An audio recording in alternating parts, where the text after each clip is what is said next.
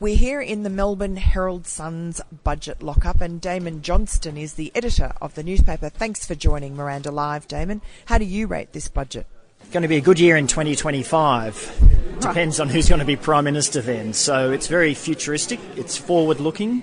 Seven year tax plan. I don't recall seeing a. Um, a uh, sort of trust us document like this before. So, uh, the key question, the political question here for the government is are Australians patient enough? Do they trust the government enough to deliver on their seven year tax plan? Do you think they'll get a political dividend out of it, or do you think that jaded uh, taxpayers will just say, "Oh, we we don't believe." Well, promises. Australians haven't shown themselves to be overly patient um, with governments of late. However, look, there are some uh, fast-tracked tax relief for the lower income earners in the next year or so. But the structural changes to the brackets that deliver the big dividends, you know, 24, 2024 to 24 25, and uh, that's a long wait.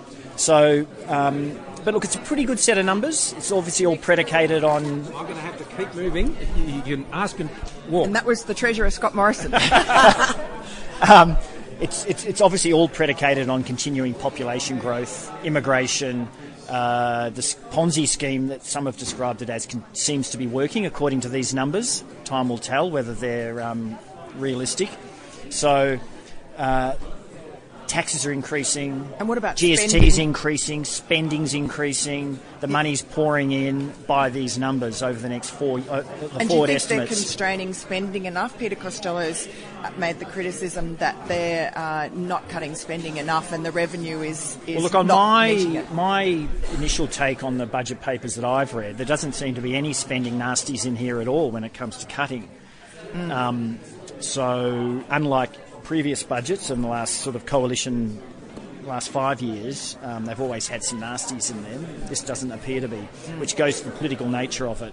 This is about winning the next election, but there's going to be another two elections again over that potentially before 2025. So, before those tax cuts come in. in their completeness, yes. Thanks so much, Damon Uh, Johnston. it's lovely. Okay.